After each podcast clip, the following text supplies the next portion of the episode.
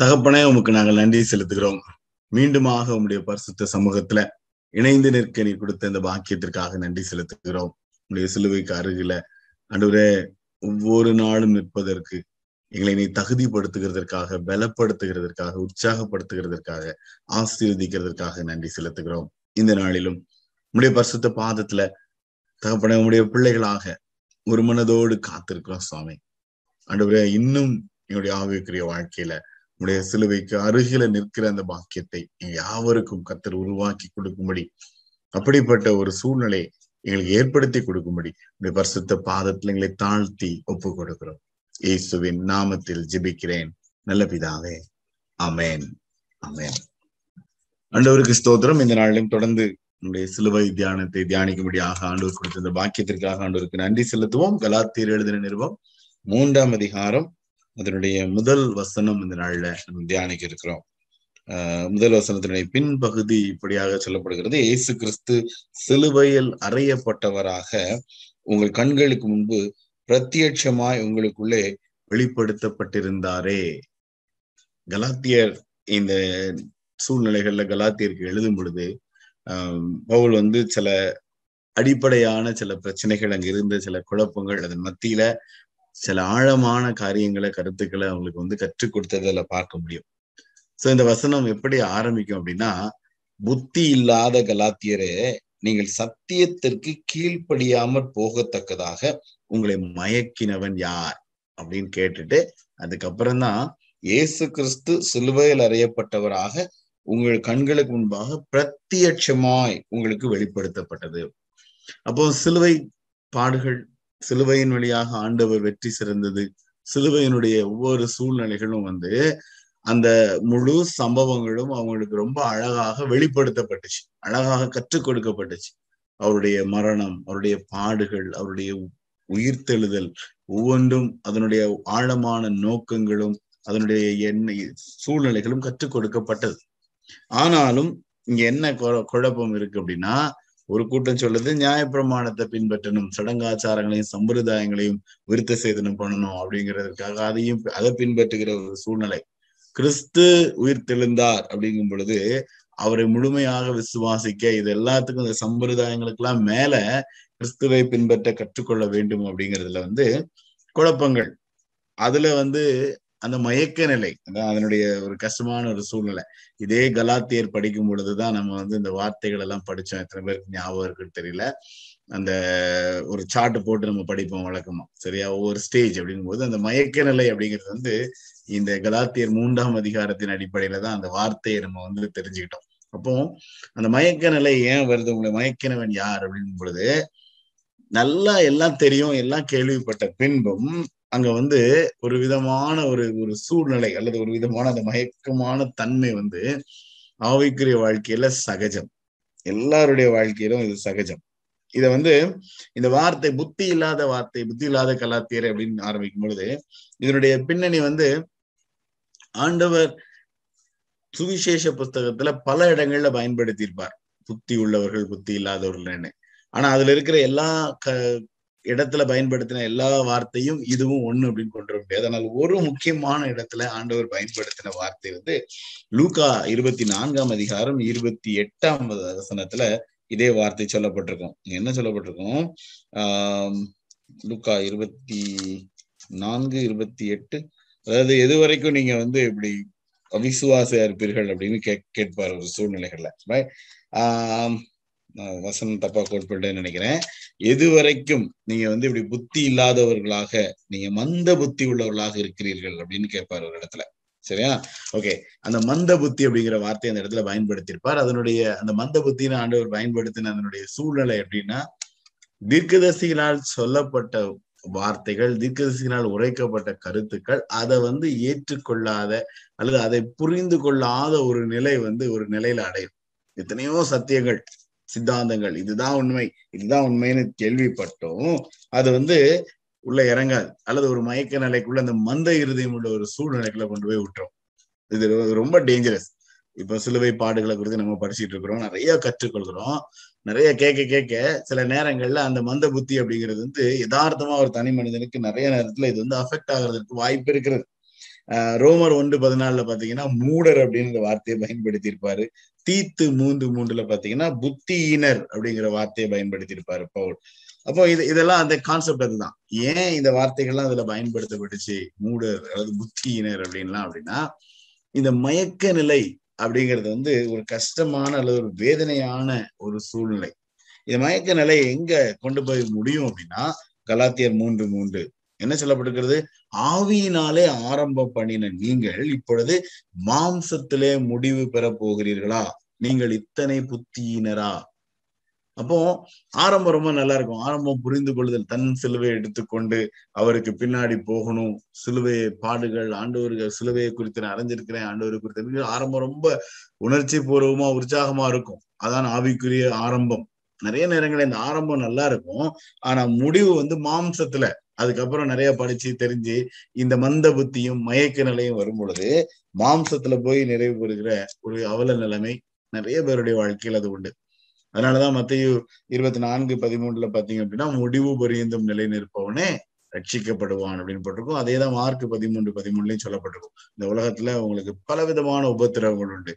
பலவிதமான இன்னல்கள் உண்டு. இந்த பயணத்துல நீங்க இதெல்லாம் கடந்துதான் போகணும். சோதனைகள் உண்டு பாடுகள் உண்டு வேதனைகள் உண்டு பல காரியங்களை கடந்து போகணும். அப்ப இதெல்லாம் கடந்து பல சூழ்நிலையில போகும் பொழுது இந்த மந்த புத்தி உள்ள நிலைமைக்குள்ள நம்ம போயிட்டோம் அப்படின்னா நம்ம ஆரம்பிச்ச ஆவிக்குரிய இந்த பயணம் அப்படிங்கிறது வந்து மாம்சத்துல போய் முடிகிறதற்கான டேஞ்சர் ரொம்ப அதிகமான ஒரு ஒரு சூழ்நிலை இந்த இடத்துல இருக்கிறது.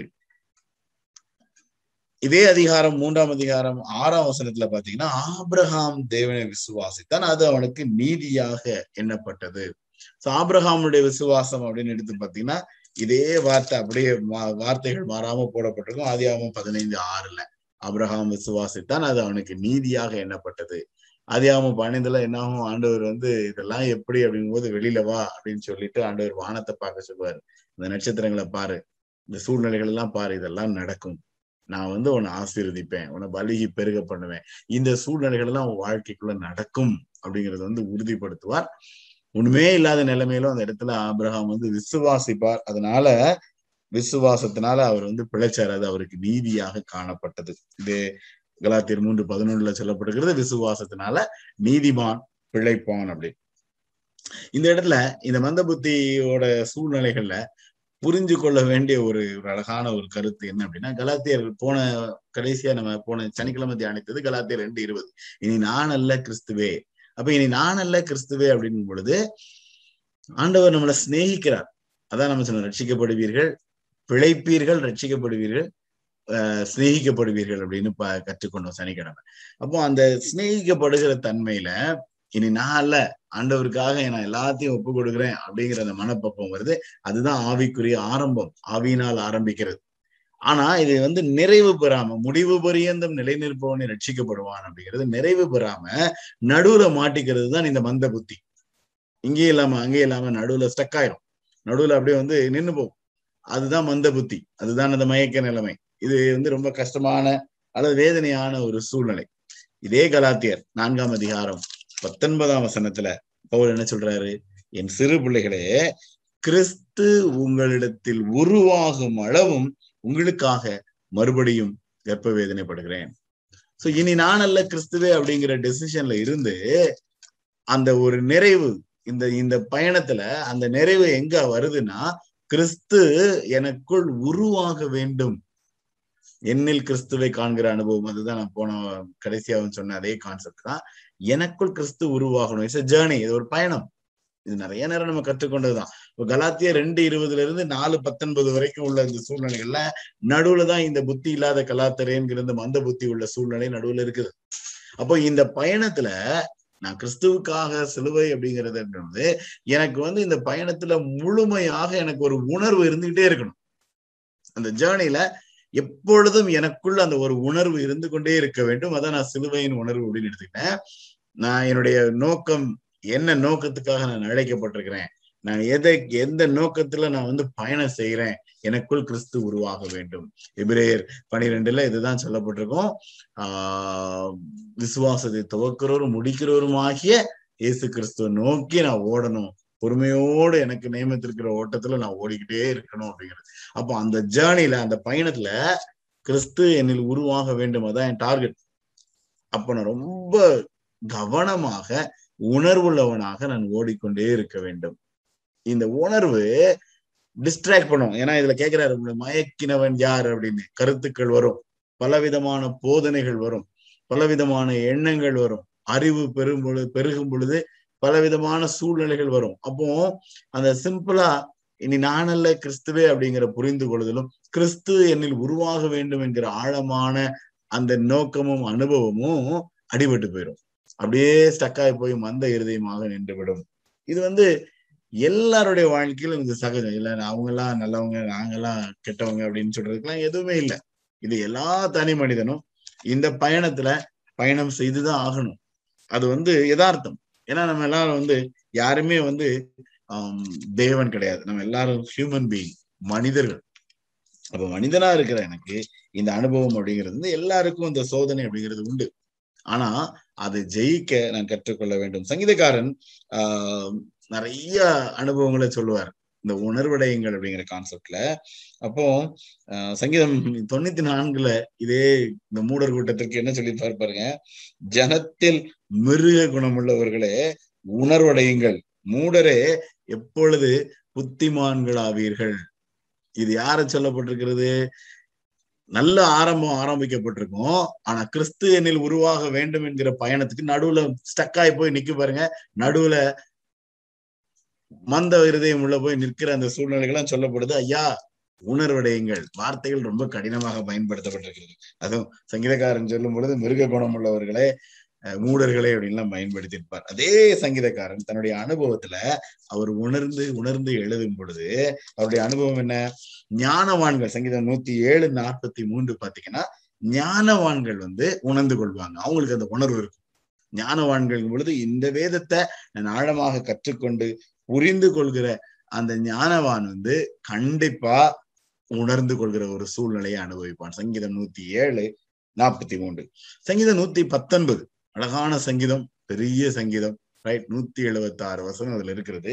இந்த சங்கீதம் நூத்தி பத்தொன்பதுல முப்பத்தி நான்காம் வசனத்துல பாத்தீங்கன்னா உணர்வை தாரும் முழு இருதயத்தோடு நான் வேதத்தை கை கொள்வேன் அப்படின்னு சங்கீதக்காரன் ஜெபம் பண்ணுவாரு. அப்புறம் எழுபத்தி மூன்றாம் வசனத்துல பாத்தீங்கன்னா என்னை உணர்வுள்ளவன் ஆக்கும் அப்படின்னு சொல்லியிருப்பாரு.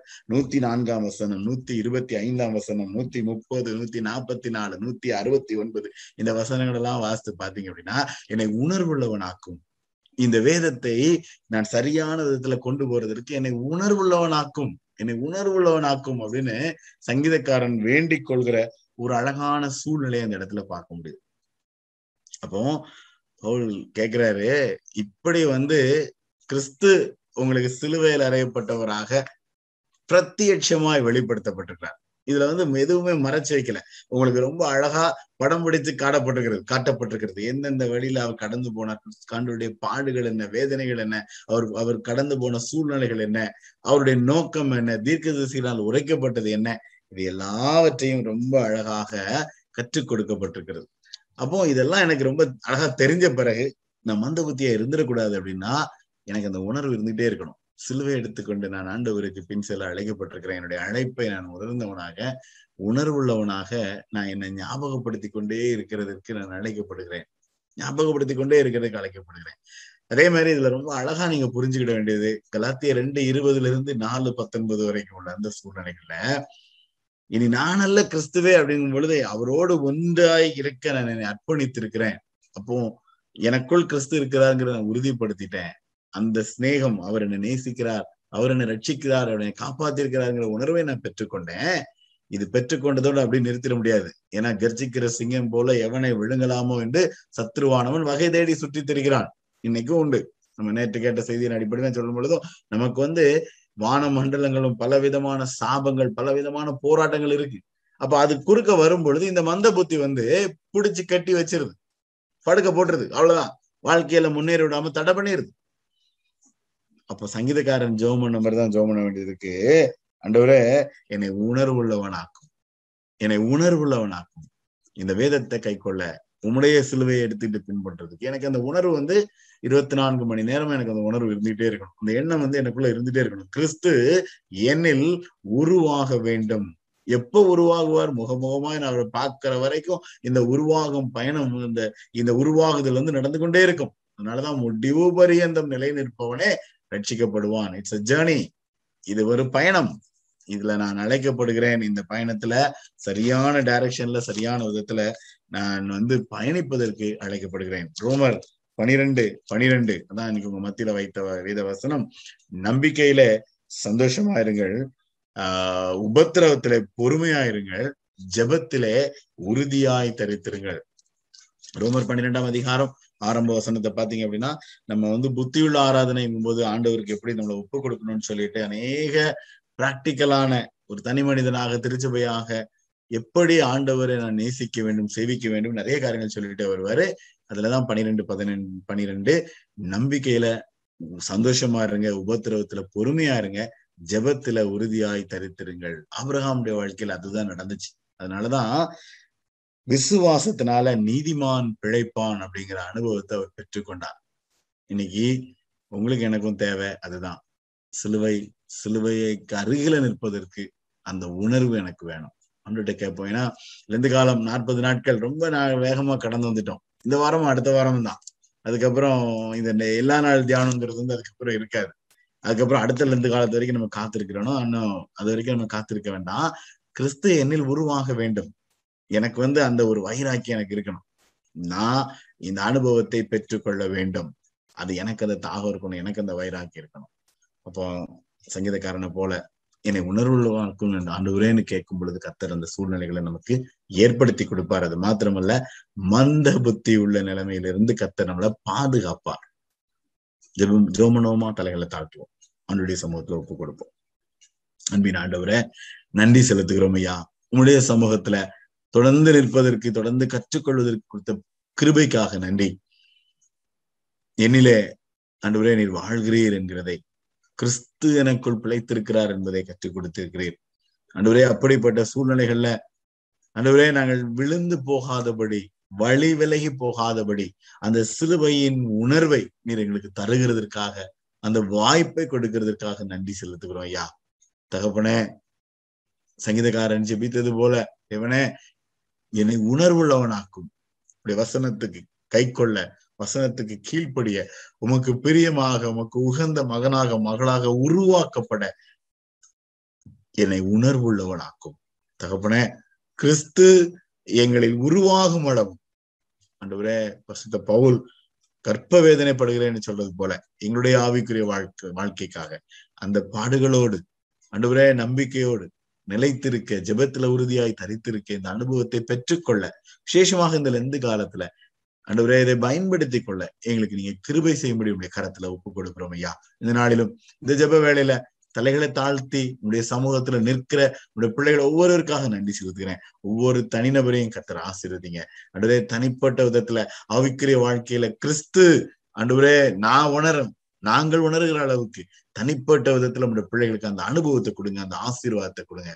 யாரெல்லாம் நடுவரே உண்மையான பாரத்தோடு இந்த சமூகத்துல நடுவரே கண்களை ஏறெடுத்து ஜெபிக்கிற ஒவ்வொரு பிள்ளைகளுக்கும் இந்த அனுபவத்தை கத்த கட்டளையிடும்படியாக ஒப்பு கொடுக்குறேன். இந்த இடத்துல இருக்கிற பிள்ளைகளுக்காக ஜெபிக்கிறேன். அவருடைய சூழ்நிலைகள் வேலை நடுவரே எதிர்காலம் ஒவ்வொன்றிலும் உடைய கிருப இருக்கட்டும். நடுவே அநேக நடுவே ரினியூவல் இன்னும் கம்பெனியில அடுத்தடுத்த சூழ்நிலைகளுக்காக காத்திருக்கிற பிள்ளைகள் உண்டு. தயவுள்ள கரம் பிள்ளைகளை தாங்கும்படி ஒப்பு கொடுக்கிறேன் சுவாமி. நடுவே எதிர்காலத்திற்காக குடும்பத்தின் தேவைகளுக்காக சமாதானத்திற்காக தொடர்ந்து அன்றுவரே இந்த கொள்ளை நோயின் மத்தியிலும் பாதுகாப்புக்காக பல காரியங்களுக்காக உடைய பிள்ளைகள் நம்பிக்கையோடு உடைய சமூகத்துல காத்திருக்கிறது நீர் அறிவிலையா? அன்றுவரே உடைய சிலுவைக்கு அருகில வைத்து உடைய பிள்ளைகளை பாதுகாத்து பலப்படுத்தி ஆசீர்வைத்து காத்து வழிநடத்தும்படி ஒப்பு கொடுக்கிறேன்.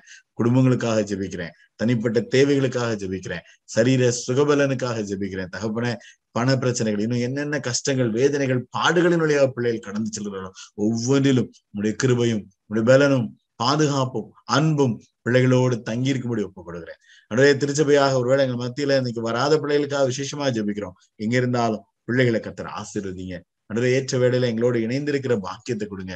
திருச்சபையின் ஊழியங்களை பொறுப்படுத்திக் கொள்ளுங்க. இன்னும் மகிமையா வழி நடத்துங்க. இந்த நாளிலும் தனிப்பட்ட விதத்துல ஜெபிக்க முடியாத கேட்டுக்கொண்ட சார் முத்துப்பாப்பையாவுக்காக அவருடைய வேலை அன்றுவரே அடுத்த சூழ்நிலைகள்ல அதிகாரோட கண்களை தயவடைக்க முடியாது காத்திருக்கிறோம். அதே போல அவருடைய நண்பன் சரவணனுக்காக அன்றைய இந்த எஸ்பாஸ் ரினிவல் பல முறை ஆண்டவரே அப்ளை பண்ணியும் அது ரினியூ ஆகல. ஏதோ ஒரு கஷ்டமான சூழ்நிலை இருக்கிறத காண்கிறோம் தேவரே. உடைய கிருபையின் கரம் அந்த மகனை தாங்கும்படி வழி நடத்தும்படி இப்படி கரத்துல ஒப்பு கொடுக்குறேன் சுவாமி. அப்படியே உடைய பிள்ளைகள் ஒவ்வொருவரும் உடைய கிருபைக்கும் பாதுகாப்புக்கும் அன்புக்கும் ஒப்பு கொடுக்குறேன் காத்து வழி நடத்துங்க. இந்த இரவிலும் நன்கு இழைப்பாரி. அதிகாலையில் எழும்பி எங்களுடைய கடமைகளை செய்ய கத்த எங்களுக்கு கிருபையை தாங்க. நாளை தினத்துல மீண்டுமாக இணைந்து நின்று உண்மை மகிமைப்படுத்த கத்தர் எங்களுக்கு உதவி செய்யுங்க. துதி கன மகிமையாவும் முக்கு மாத்திரமே எடுக்கிறோம் இயேசுவின் நாமத்தில் ஜெபிக்கிறேன். நல்ல பிதாவே. அமேன் அமேன் என் ஆத்மாவே கத்தரை ஸ்தோத்ரி என் முழுவதுமே அவருடைய பஸ் நாமத்தை ஸ்தோத்ரி என் ஆத்மாவே கத்தரை ஸ்தோத்ரி கத்தர் செய்த சகல உபகாரங்களை மறவாதே. ஆமென்.